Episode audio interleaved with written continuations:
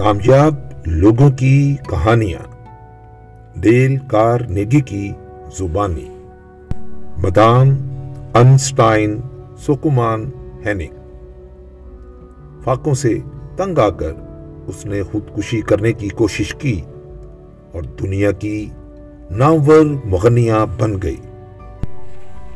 مدام انسٹائن سوکومان ہینک نے کس طرح مسلسل بھوک حوصلہ شکنیوں اور مایوسیوں کا مقابلہ کر کے خود کو دنیا موسیقی کی ایک بلند مغنیہ منوایا۔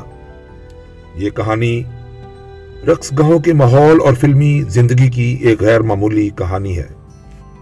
کامیابی کے لیے اس کی جد و جہد تلخ اور سخت تھی۔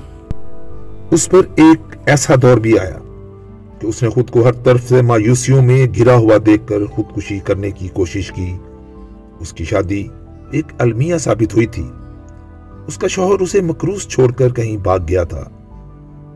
جرمنی میں اس زمانے کے قانون کے تحت ایک بیوی اپنے شوہر کے قرضوں کو چکانے کی ذمہ دار ہوتی تھی۔ اس کے قرض خواہ ماں سوائے ایک کرسی اور ایک بستر کے اس کے گھر کی ہر شہر لے گئے۔ جب کبھی اسے یہاں وہاں گانے کی چھوٹی موٹی ملازمت ملتی تو قرض خواہ دوبارہ آ دمکتے اور اس کی مزدوری میں سے بڑا حصہ لے جاتے۔ اپنے تیسرے بچے کی بدائی سے چھ گھنٹے قبل وہ ایک جگہ گا رہی تھی۔ اس وقت درد سے اس کی بری حالت ہو رہی تھی، لیکن وہ گانے پر مجبور تھی، کیونکہ اسے اپنے بچوں کا پیٹ پالنا تھا۔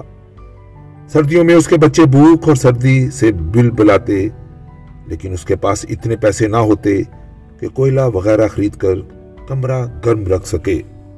آخر مایوسی سے تنگ آ کر نیم دیوانگی کی حالت میں اس نے خود کو اور اپنے تین بچوں کو ہلاک کرنے کا فیصلہ کر لیا۔ لیکن خودکشی کرنے کی بجائے اس نے اپنی جد و جہد جاری رکھی اور ایک روز دنیا کی ایک نامور مغنیہ بن گئی۔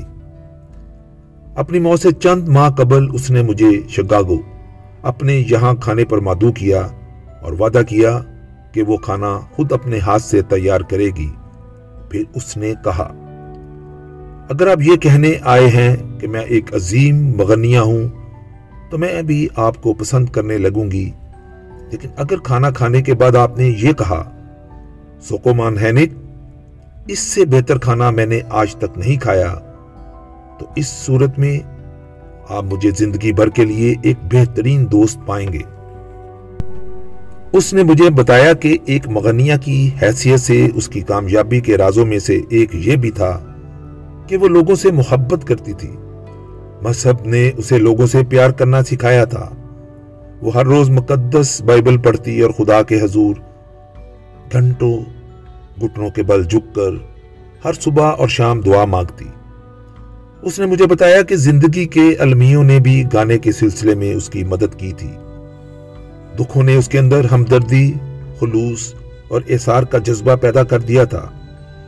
اس کے غموں نے اس کی آواز میں ایک ایسا سوز بھر دیا تھا جو لاکھوں دلوں میں اتر جاتا تھا۔ اگر آپ نے کبھی اس کا کوئی گیت سنا ہے، تو آپ یقیناً اس کی آواز کے سوز سے واقف ہوں گے۔ یہ جانتے ہوئے کہ اسے اپنے بچوں سے کس قدر محبت تھی، میں نے اس سے پوچھا کہ اس نے خود کو اور اپنے بچوں کو ہلاک کرنے کی کوشش کیوں کی تھی؟ اس پر اس نے مجھے مندرجہ ذیل واقعہ سنایا۔ میں فاقہ زدہ، بیمار اور شکستہ دل تھی۔ اس نے کہا، مجھے مستقبل میں بھی امید کی کوئی کرن دکھائی نہ دیتی تھی۔ میں نہیں چاہتی تھی کہ میری طرح میرے بچے بھی دکھوں اور فاقوں کا شکار ہوں۔ میں نے سوچا کہ یوں زندگی گزارنے سے تو موت ہی بلی۔ لہذا میں نے خود کو اور اپنے بچوں کو ٹرین کے نیچے ہلاک کرنے کا فیصلہ کر لیا۔ میں نے سارا منصوبہ تیار کر لیا تھا۔ مجھے گاڑی کے گزرنے کا وقت معلوم تھا۔ بچے بھوک سے بل بلاتے میرے پہلو میں گاڑی کی لائن کی طرف چل رہے تھے۔ پھر مجھے گاڑی کی بسل سنائی دی۔ میں گاڑی کی لائن کے قریب پہنچ چکی تھی۔ میں نے بچوں کو اپنے ساتھ چمٹا لیا اور گاڑی کی لائن پر لیٹ گئی۔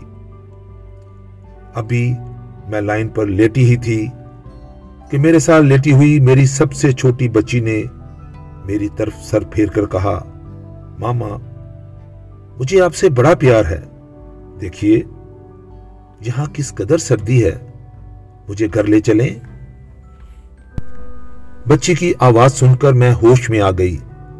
میں نے جلدی سے اپنے تینوں بچے لائن سے اٹھائے اور سرد ویراں گھر کی طرف چل پڑی۔ گھر آ کر میں خدا کے حضور گھٹنوں کے بل جھک گئی اور دیر تک رو رو کر خلو سے دل سے دعا مانگتی رہی۔ اس وقت تک انسٹائن سوکومان ہینک نے زندگی میں جو کام بھی کیا تھا، اسے ناکامی کا منہ دیکھنا پڑا تھا، لیکن خودکشی کی اس کوشش کے چند سال بعد برلن کا رائل اوپرا ہاؤس لندن کا کانوینٹ گارڈن اور نیو یارک کا میٹروپولیٹن اس کی خدمات حاصل کرنے کے لیے بے تاب تھے اور ایک دوسرے سے بڑھ کر اسے معاوضہ دینے کو تیار تھے۔ اس نے برسوں تنگ دستی میں زندگی گزاری تھی۔ کامیابی نے برق رفتاری سے اس کے قدم چومے۔ یہی اس کا دستور ہے۔ سوکمان ہینک کا والد ایک آسٹرین آفیسر تھا۔ اس کی تنخواہ کم، مگر کنبا بڑا تھا۔ اس طرح بچپن ہی سے انسٹائن بھوک کی تکلیف سے واقف تھی۔